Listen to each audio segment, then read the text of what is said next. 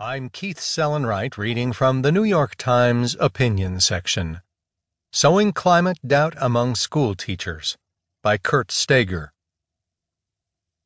The Heartland Institute, a conservative think tank known for attacking climate science, has been mailing a slim, glossy book to public school teachers throughout the United States. The Institute says it plans to send out as many as 200,000 copies until virtually every science educator in America